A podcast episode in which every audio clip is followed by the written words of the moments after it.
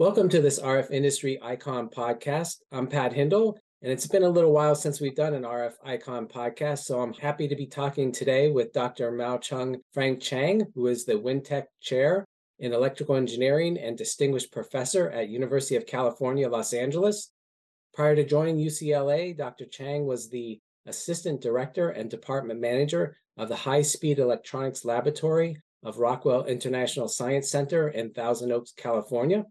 He is a member of the U.S. National Academy of Engineering, a fellow of the U.S. National Academy of Inventors, and an academic at the Academia Sinica of Taiwan. Professor Chang was recently honored with the 2023 IEEE RSE James Clerk Maxwell Medal at the prestigious IEEE VIC Summit and Honor Ceremony in Atlanta in May. As a part of this distinguished IEEE medal, Frank has been recognized for his contributions to heterojunction device technology and CMOS system on chip realizations with unprecedented reconfigurability and bandwidth. He was additionally honored with the IEEE David Sarnoff Award in 2006 for developing and commercializing GaAs HBT and BiFET power amplifiers, which have dominated the smartphone transmitters worldwide production for the past two and a half decades. Welcome, Dr. Chang. Thank you. Thank you for interviewing me. Yeah. So uh, you received your degrees from several universities in Taiwan. Can you tell us about your educational experience and kind of what led up to your path in electronics? Sure. Yeah, I started uh, with my undergraduate uh, BS in, in physics, actually. That was in the uh, National Taiwan University, the uh, oldest and the most comprehensive university in Taiwan Island uh, where I learned the most, uh, the uh, including the modern physics, and also I enjoyed very much uh, in uh, building the equipment or instrument uh, for physical the measurements. For example, I was assigned to build the entire system, including the scintillation counters with a Geiger head front end to detect the radiation from the X-ray. And the X-ray, by the way, is also made by student homemade. So uh, very often I have to struggle with the uh, vacuum of the system. For example, we need a 10 to minus 6 torr in order to operate. And often I got into 10 to minus 3, minus 4, and I have to work overnight, over days to just uh, to get the sealed off the, uh, the leaks in order to get the X-ray to work. And I was given the four different samples, of five actually, the transitional elements I was told you know, among all the transitional elements and try to identify which five elements actually are those just based on the X-ray, the kappa alpha line that I can detect and they measure the absorption the uh, coefficient. I was uh, very successfully managed that. In the end, I find a very interesting curve, you know, it kind of curving up to the number four elements, then it have a cliff down. And uh, that is uh, that only happens once in the, within the transition the elements, for example, then I find that was a cobalt, uh, the elements uh, in there. So that kind of uh, the experiment, uh, you have to build your own scientific equipment. That taught me a lot. And uh, later, um, without thinking of uh, going uh, abroad at that time, there was a, very real because most of my students will, well, the end up in the U.S. right away without wasting their time. But I wasted enough time to go into the next next national the uh, Tsinghua University and getting my material science degree. And uh, uh, from there, I learned the uh, solid state thermodynamics. Uh, I knew the um, start to find out uh, how powerful the thermodynamics could be, not just on the textbook and read like the philosophy, but actually has some usefulness, yeah, in material science. Yeah. so that training also gave me a chance to learn the powder metallurgy in building the ferrites and the others, uh, the ceramics. So that, that's where I learned. But into the end, I realized the semiconductor is on the horizon uh, to uh, to rise. Yeah. So I moved to the third university right next to the National Tsinghua and eventually next to the Hsinchu Science Park. There was a National Jiao Tong University. Jiao Tong means communication in Chinese. So there I I was uh, one of the earliest students in Taiwan who are actually getting into the uh, semiconductor of the device physics and the device technology.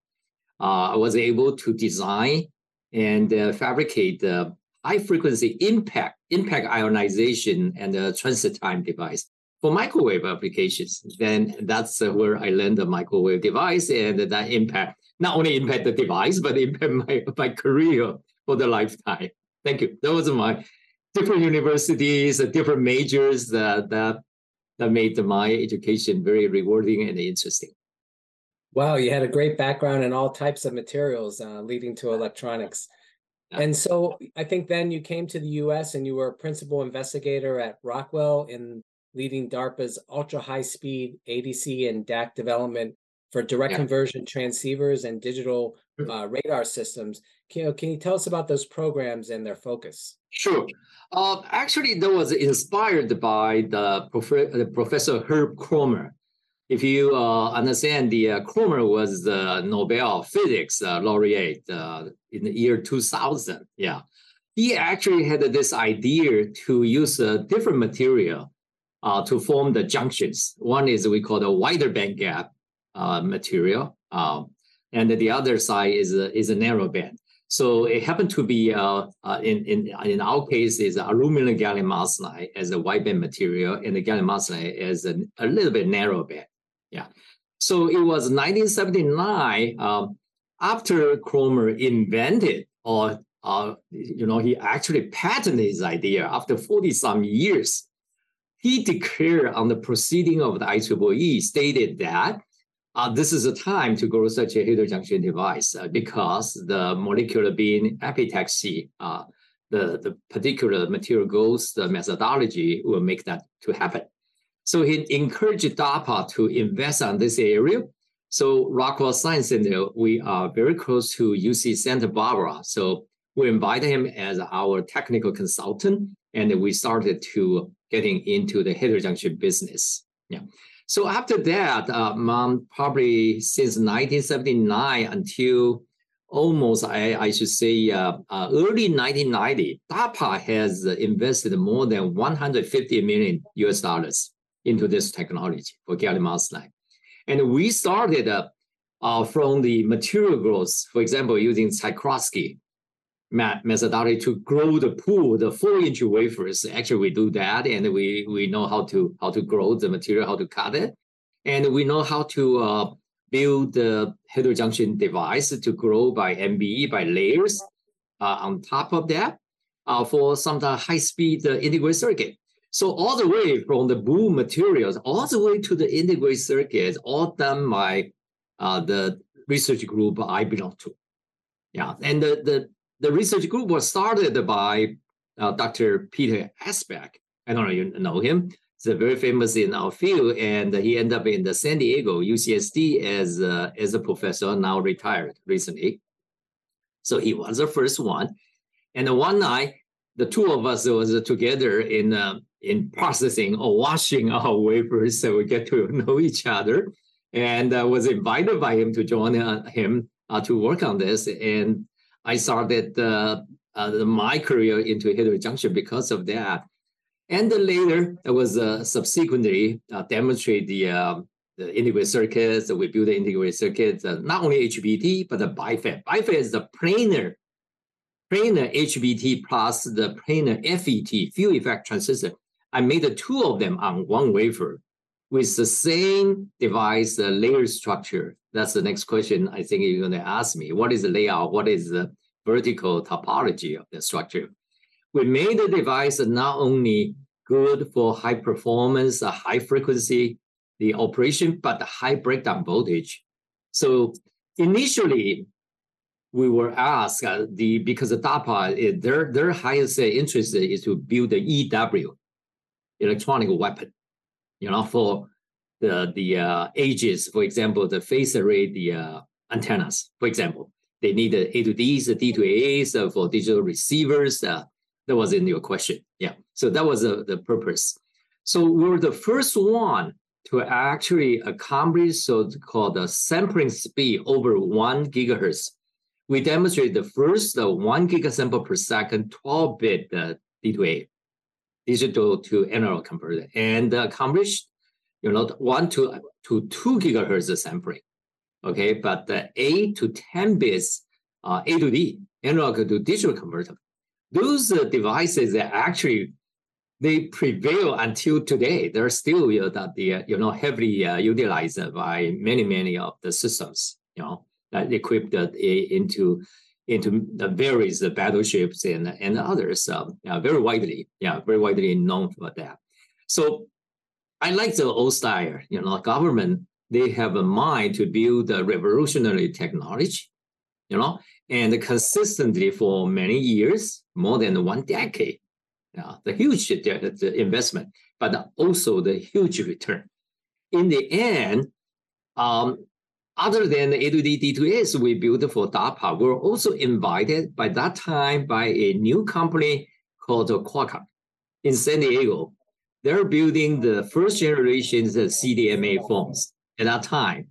In order to make the field tests very successful in Hutchison, Hong Kong, and in South Korea, they need the super efficient, you know, and highly linear the, the power amplifier. Yeah. So Professor the um, at that time at UCSD, Professor also the co-founder of the uh, uh, Qualcomm came to us. At, at, it was a Jack uh, Irwin. Yeah, yeah. Um, he uh, he come to the us and said, "Can you guys build the six power amplifier within two months?" So we actually handmade a six power amplifier for them. And they used that for Hutchison. And uh, in the first uh, test, it was uh, successful. So that started the new era for the uh, CDMA phone. So, so that was uh, in the history. And after that, because the CDMA started to grow up and our HBT also got thrown into the cell phone. So right now, if you are using any of the smartphones, you open it, all the transmitter is based on the technology we developed. And yeah, that's, yeah. that's so impressive that you you know grew your own boules and made your own wafers and then did the ICs. Um. So was that when you you moved to UCLA to develop the HBT yeah. and BiFET, and that's when you worked with Qualcomm? That's right. Uh, well, we I, I done the job, so we uh, also I was uh, asked to transfer the technology to production in order to meet the uh, Jacob the Irwin's uh, needs. So we provide that, and uh, they're very successful. Then the company decided to build a production line in Newbury Park, just to build them. In the past two and a half decades, more than 100 billion power amplifier has been built by the technology, and the U.S. was able to dominate on this technology. And, and the production the production was done at Conexant, which is now part of. All in the Newbury Park, the main site, but they did flow over a little bit to Taiwan. I mean, one of the, the at that time, the guy who worked with me to transfer the technology, he quit the company. He said he need to he wanted to go back to Taiwan. Then at that time, the company said, "Okay, you can go back, but you work for us. you your company, and we overflow our volume to you." Yeah. And what were the challenges in transferring it to production? Oh, the biggest thing is the reliability. We were able to identify the main the uh, degradation, the uh, mechanism is a recombination, yeah, electron hole recombination in the emitter base junction. So we need to utilize a special technique to passivate the emitter base junction. We call the thin ledge. Using the particular uh, technique, we can avoid the carrier flowing into the emitter-based junction, which is aluminum gallium arsenide and the gallium arsenide interface. So that cures the, the problem. So we made our customer the uh, yeah Irwin Jacob the extremely happy and uh, they 100% adopted that and the phone then all cell phones adopted yeah because they don't have any other choice yeah yes yeah it's the most efficient amplifier that you can use for that application mm-hmm. so as part of your distinguished IEEE medal you are recognized for your contributions to heterojunction device technology and CMOS system on chip realizations with unprecedented reconfigurability and bandwidth and you are the inventor of the multi-band reconfigurable RF interconnects for chip multiprocessor intercore communications and interchip CPU to memory communications. That's a mouthful. So, can you tell us about that technology and its application? Oh, yes. Yeah. When I look at the uh, interconnect, you know, from die to die or from chip to chip, uh, because my RF background, you know, high frequency background. I look at that and uh, I say, this is a little bit strange. We only push the uh, uh, the interconnect to carry digital signals with a very broadband from DC all the way to uh, three gigahertz, right? We cannot increase it because uh, the heat problem, heat dissipation problem. But we also wanted uh, to push it for uh, different uh, interpins and many others. Uh, but pin and the pins between the logic and memory, they're not compatible because the logic, the, the circuits are very dense. Memory is less. Uh, most of the time, the memory also, uh, only have a very limited number of pins. And your logic, you have too many pins. How do you talk to, to each other? Okay. Then Samsung say, oh, we have a called a YIO. I increase the number of the pins, increase so, so many of them to the extent they started to affect the size and the cost. Then I say, we can easily solve the problem by sharing limited number of uh, pins or unscalable number of pins by using the different frequencies. Each of the pin physically, I can use a, a multiple carrier modulate the digital signal, right? For example, I can use a DC as a band. I can use a three gigahertz as a band. I can use a six gigahertz as a band. I can use a nine gigahertz as a band, and I can use a 12 gigahertz. So I can, in principle, I can reduce the number of pins by number of carriers. I use the four channels. I suddenly I reduce the, the number of pins by a factor of four, right? So that with that in mind, I start to build uh, this uh, we call the multi-band uh, interconnect, and then later was uh, was funded by SRC, by NSF, and by DARPA. So right now, especially uh, for the uh, TSV, you know, through the silicon the vias, I think because those are six micron the the pillars, right? You know, uh, it, it's not scalable, not scalable because of the thermal requirement. I think that they will find that this kind of multi-band is more and more uh, important. On the other hand, if you have a multi-core, if you increase the number of cores in the CPUs or GPUs to, to increase, then sometime uh, you'd like to have a network on the chip so you can do a, the broadcast, you know, to inform all the chips at the same time. You use the baseband, come on, it's not possible. You're going to intrude with each other. Why not you know, with with the loop and using carrier. You just send it uh, just like a, we listen to the radios through the broadcasting. So that's another reason to use the, the microwave modulated the uh, interconnect. For those, I I, I just uh, you know patent all kind of possibilities and uh, as a spun of a company and that company um, was eventually sold to uh, Molex to the big interconnect company and. Uh, uh, done, um, I think for many industrial applications, uh, like for the phones, you know, the full, full phone, you know, when you open the phone, you double the size, but actually, um, you know, you, you, although you don't see it, there is a wireless interconnect in the back there to send the information back and forth.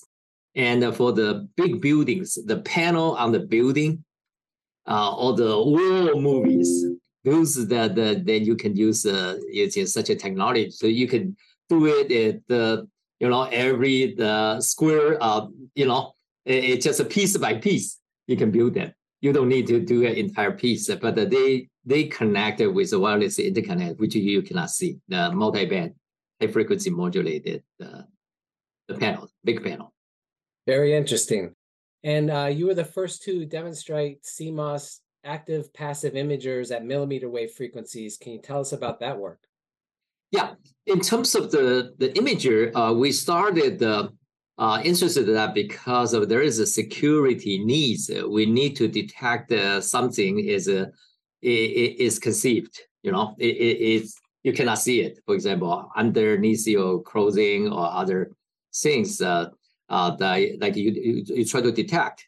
And the millimeter wave is uh, the perfect frequency uh, to probe that kind of things. So started uh, we we did uh, active. We using the classical the uh, Armstrong invented we call the regenerative receivers. Uh, that was a perfect uh, with a high detectivity. Uh, to detect the frequency that we send it out because we know what's the exact frequency, then we can aim for that. So we kind of uh, uh, decoded that with some kind of because we need the, the quenching circuit. Once it's reached to a certain oscillation point, then we uh, can detect the time. So we call the time encoded. Yeah, that was a very successful. We did uh, a few of them. The probably the first one is uh, 183 gigahertz. Then later we did the 495 gigahertz. At that time, that was the high, highest frequency you can do. Then we noticed that there is a one problem.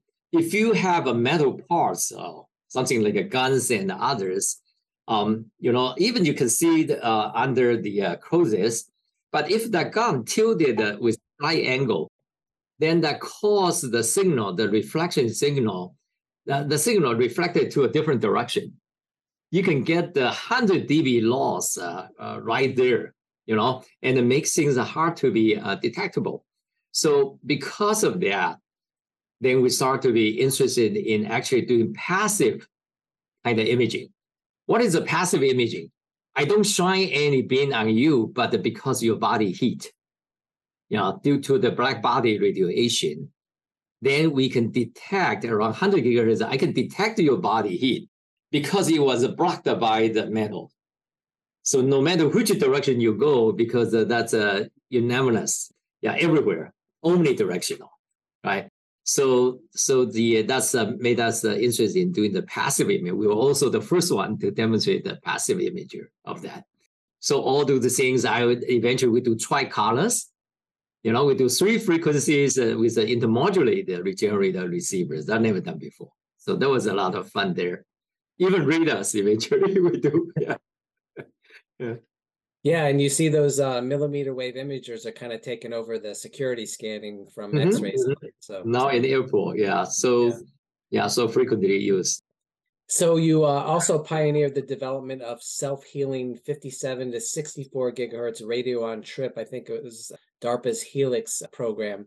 Mm-hmm. With embedded sensors, actuators, and self diagnosis curing capabilities for enhanced performance yield and this is to counter the process variations and aging effects. You know, what mm-hmm. applications does this have, and you know, what is this technology about?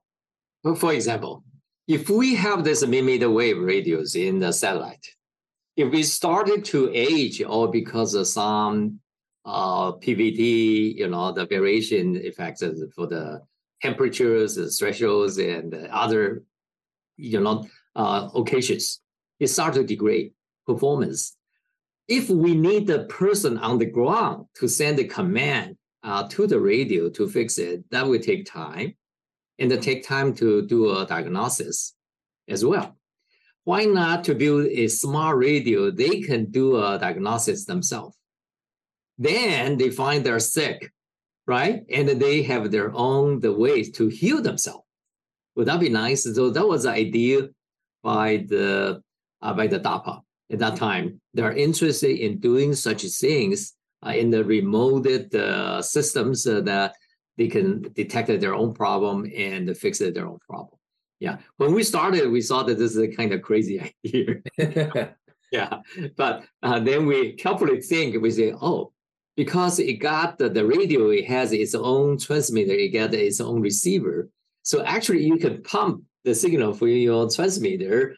Um, you can you can actually feed that with some attenuations into your receiver and detect, you know, uh, the, some of the imbalance between the uh, IQ or some of the harmonics or some other things. Then actually you can change the, you can tune the bias of the, the transmitter and uh, have them fix it. That is totally possible.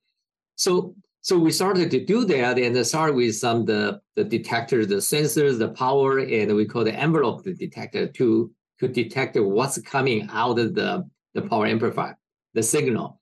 Yeah. Uh, are they strong enough? Are they too weak? Uh, are they linear enough? Uh, or do they have any, any any of the imbalance problems? Yeah. And feed into its own receiver. Um, then we can adjust the, the imbalance, the magnitude, the offset, all that to make it balance and work.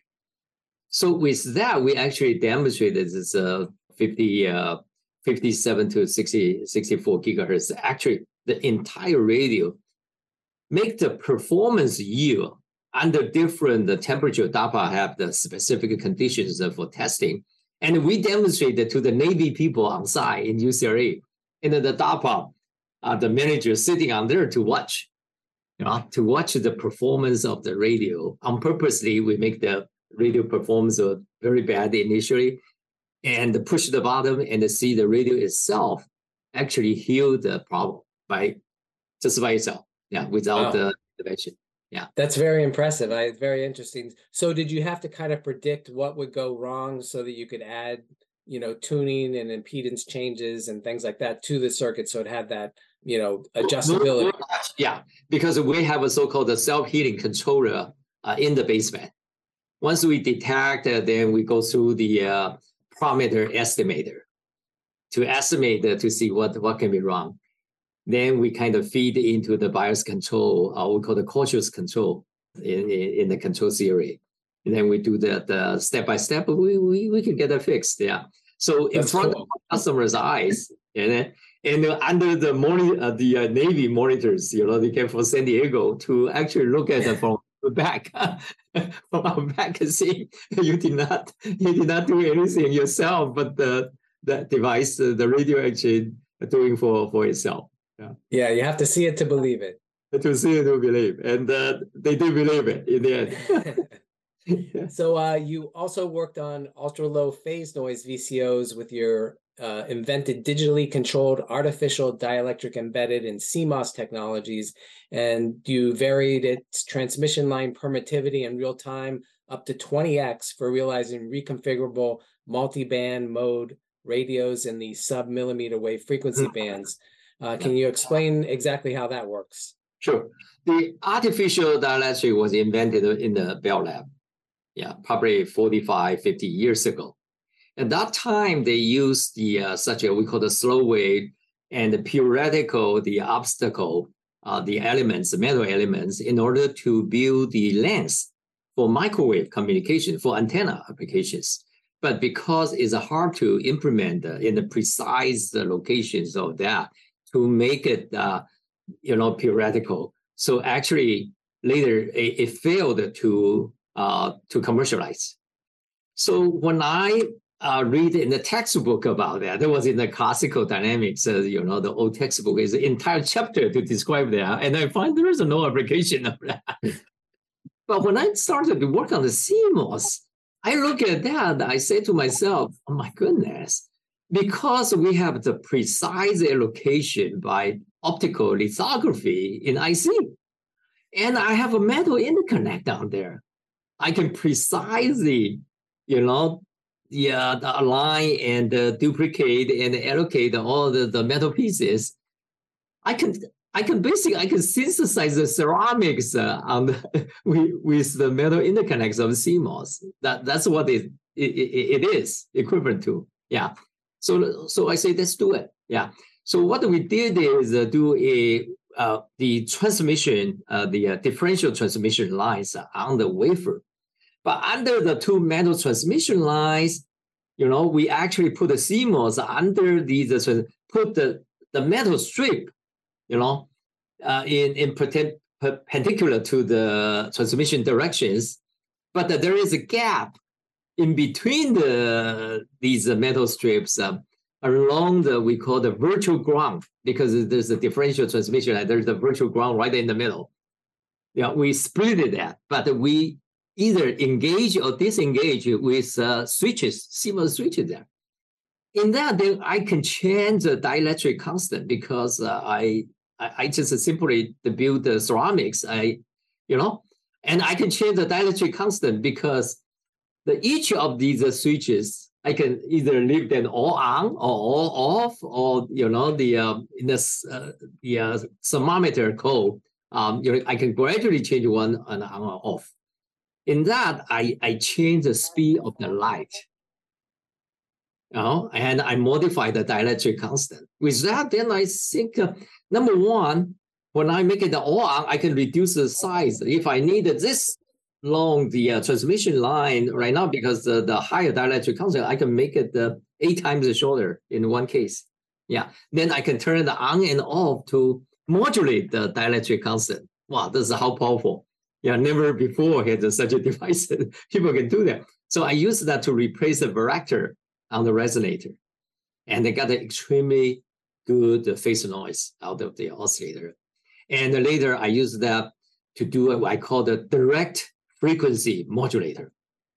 I don't need the D2As or that at the millimeter wave. At the 300 gigahertz, I can directly modulate that and make it uh, in, uh, the efficient in communication by building high level the modulation index like a constellations like a 1024 QAM that kind of a modulation uh, it's we demonstrate all the possibility uh, and it could be reconfigurable so not only the bandwidth but also the reconfigurability both are the unprecedented wow yeah yeah. And uh, another area which I think you kind of covered a little bit, uh, you realized the first CMOS frequency synthesizer for terahertz operation with a PLL at 560 gigahertz, mm-hmm. and devised the first tricolor CMOS active imager at 180 to 500 gigahertz based on time encoded digital regenerative receiver, and the first three-dimensional SAR imaging radar with a sub-millimeter range resolution at 144 gigahertz. That's a mm. very high frequency stuff. Can you tell us about that work? Well, all that you need a PLL. You need a phase locked loop. So first we build the phase locked loop at about 560 gigahertz. One reason for that is to support NASA's experiment because they want to find the water on the Mars. They need a frequency synthesizer at around 530 gigahertz to detect the water. So they need a frequency synthesizer in that range. So that's why we we think that because of the, there is a real need. So we build it first, and we can divide the frequency to make it uh, working at the low frequencies after that for various applications. Yeah, including the imaging and others. Yeah. So in order to to do that, then DiCAD is the most powerful uh, element out there. we have a wide uh, tunable range, uh, like uh, 40 gigahertz tuning uh, range, because we have a we call the DiCAD, yeah, digital controlled artificial dielectric. Without that, it's not just not possible. And so you started uh, several companies in the U.S. and Taiwan. Uh, can tell yeah. us about those and how they evolved. Well, the two companies are more uh, significant. One is actually uh, we eventually because the overflow of the Rockwell line, uh, later called the Skyworks line. They need help um, from the outside the country when the production volume is uh, is overflowing. Too too much need, just like uh, in the last twenty years, they don't want to expand their U.S. manufacturing lines uh, overly. Yeah, they just want to make it just right to to keep the key technology but when the volume increased too much, they wanted that to be produced uh, somewhere like uh, in Taiwan as their their side production. Yeah. So one of the uh, the managers created Rockwell and they returned to Taiwan. They started to build the a, a foundry over there to support the activity. And uh, such a, foundry, one of them uh, called the WIN Semiconductor. Oh, and yeah. the semiconductor that was IPO'd yeah, and very successfully enjoy the very high the uh, production rate right now. Yeah, probably they I think they have a probably uh, more than eighty thousand wafers uh, per year. Uh, probably even higher than that right now. Yeah, but it's it's worth the biggest uh, foundry, but uh, it started to support the uh, Skyworks. that it end up is also making production for Broadcom. Yeah. Yeah, so the two biggest uh, the HBT the vendor, one is uh, Skyworks Solutions out of the my original Rockwell team, and also the uh, Broadcom, and also out of my original Rockwell team, there's an engineer, uh, the yeah Dr. Park. Yeah, he was a designer, PA designer. He went back initially to National Seoul University as a faculty, then eventually got invited back by uh, by the Broadcom uh, to uh, to be the head of that their their division their division head. Yeah, to work on. So these two companies are, are probably eighty percent of the worldwide market right now. Yeah. And so RFMD also adopted that, which is now Qorvo. Oh, yeah. is, did they use the same configuration? That's right. They use the same foundry. That's right. So basically, I, I build the foundry for all. yeah. And the, the, other company I feel proud of is a, a company called the Kneron, K N E R O N. Um, if you just read the news yesterday, they just raised 40, 47 million US dollars to build the edge AI uh, transformer. Yeah, for various applications in AI, especially for ADAS applications. That was uh, three of my students and plus another student from uh, Professor Rick Wesel's group at UCLA. So these are UCLA students, they bundled together, went to San Diego. So far, they raised 170 million US dollars. Yeah. And right now grew up to maybe 250 engineers. Yeah. So they're going pretty strong. I'm pretty happy for them. Yeah, for these uh, young excellent. guys. Yeah, they're, they're really excellent. Yeah, they're now in the challenging the Nvidia in this area. Yes, yeah. that's great. yeah. And so finally, I wanted to end up, you know, with the last question about, you know, what are some of the most exciting areas of research in the wireless technology that you think will infect, you know, the future systems? Yeah, I think the uh, the scaling most important in engineering uh, in advancing the the the uh, state of the arts. Yeah, in the semiconductor, of course, is the feature size scaling, which is about ten to the eighth from you know ten to minus three to ten to minus nine today. You know, um, uh, it's uh, it's about in that range. But uh, for information scaling, we're about the same. We're from the hundred kilohertz initially by the first radio, you know, now we end up with a 300 gigahertz. So we're about the 10 to the 7, 10 to the 8 also. So it's more slow for the information scaling, I, I, I should call.